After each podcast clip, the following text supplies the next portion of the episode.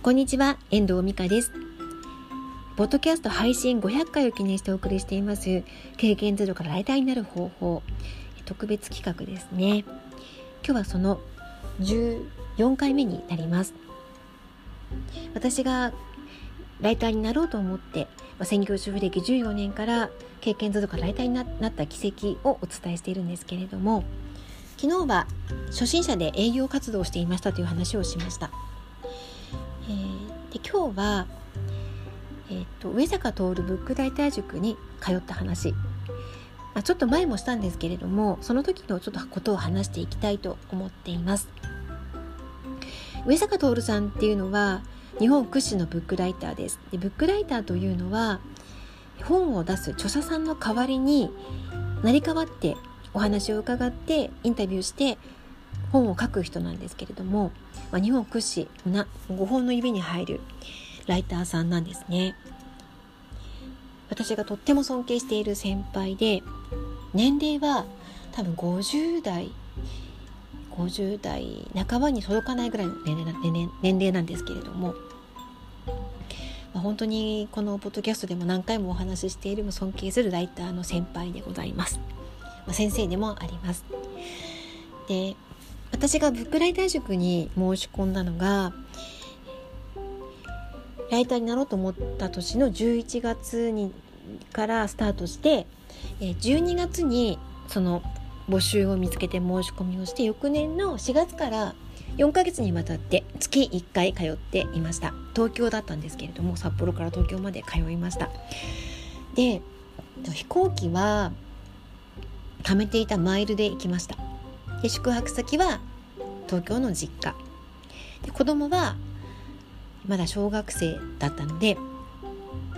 まあ、あの家族に夫に見てもらって私は2泊3日とか1泊2日とかで行かせてもらっていました、まあ、事後報告だったって話はしたかと思うんですけど決めてから夫に報告をした感じになります。後で帳尻合わせる感じですね。それでもうそのブックライター塾の話なんですけれども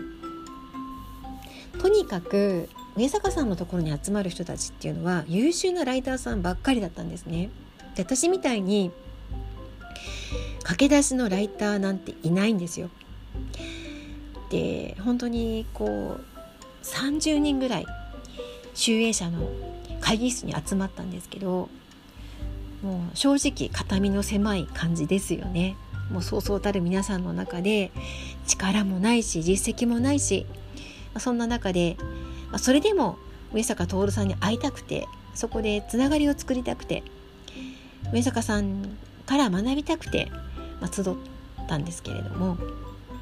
もうそのところに行ったら、まあ、なんか自分はもうねそんなこと当然あの実績もないし実力もないので、まあ、当然なのでそれは。人と比べることもなくもう開き直ってというか、まあ、当然なんだからっていうことで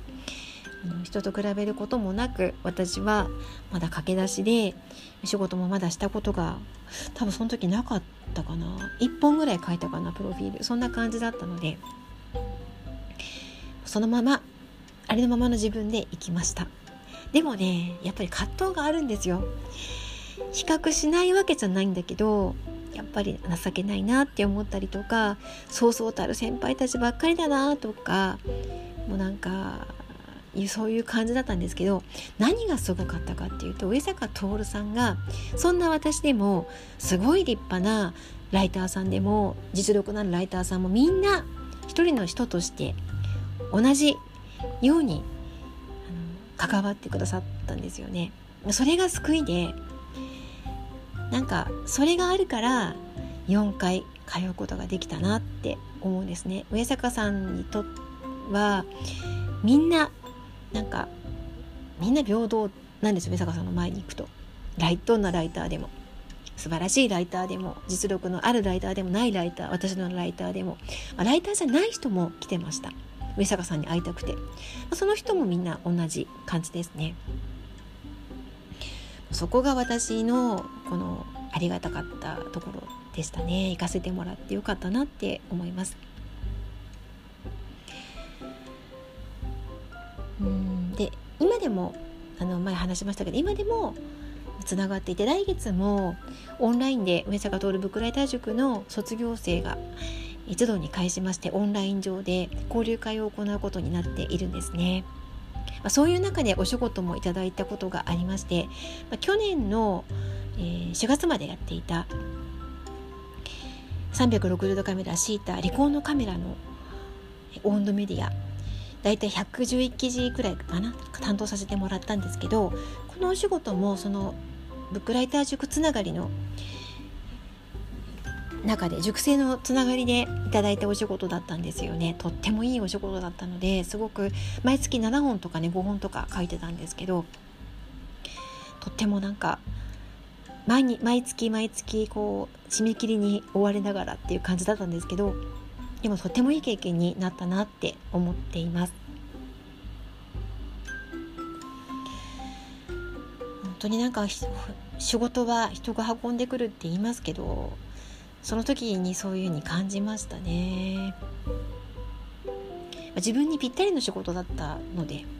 とっても良かったなって思っています。え今日は上坂徹ブックライター塾の話。人と比較をしてしまいがちな自分になるんですけど上坂さんがみんなの前に行くとみんな同じライターになる。同じ塾生になる。まそこが救いだった。そしてだから頑張れた。っていうのがあります。では今日はこの辺りで終わりたいと思います。明日はその人と比べてしまうっていう話ちょっとお話ししていきたいと思います。では今日はこの辺りで終わりたいと思います。最後までお聴きいただきましてありがとうございました。また聞いてくださいね。ではまた。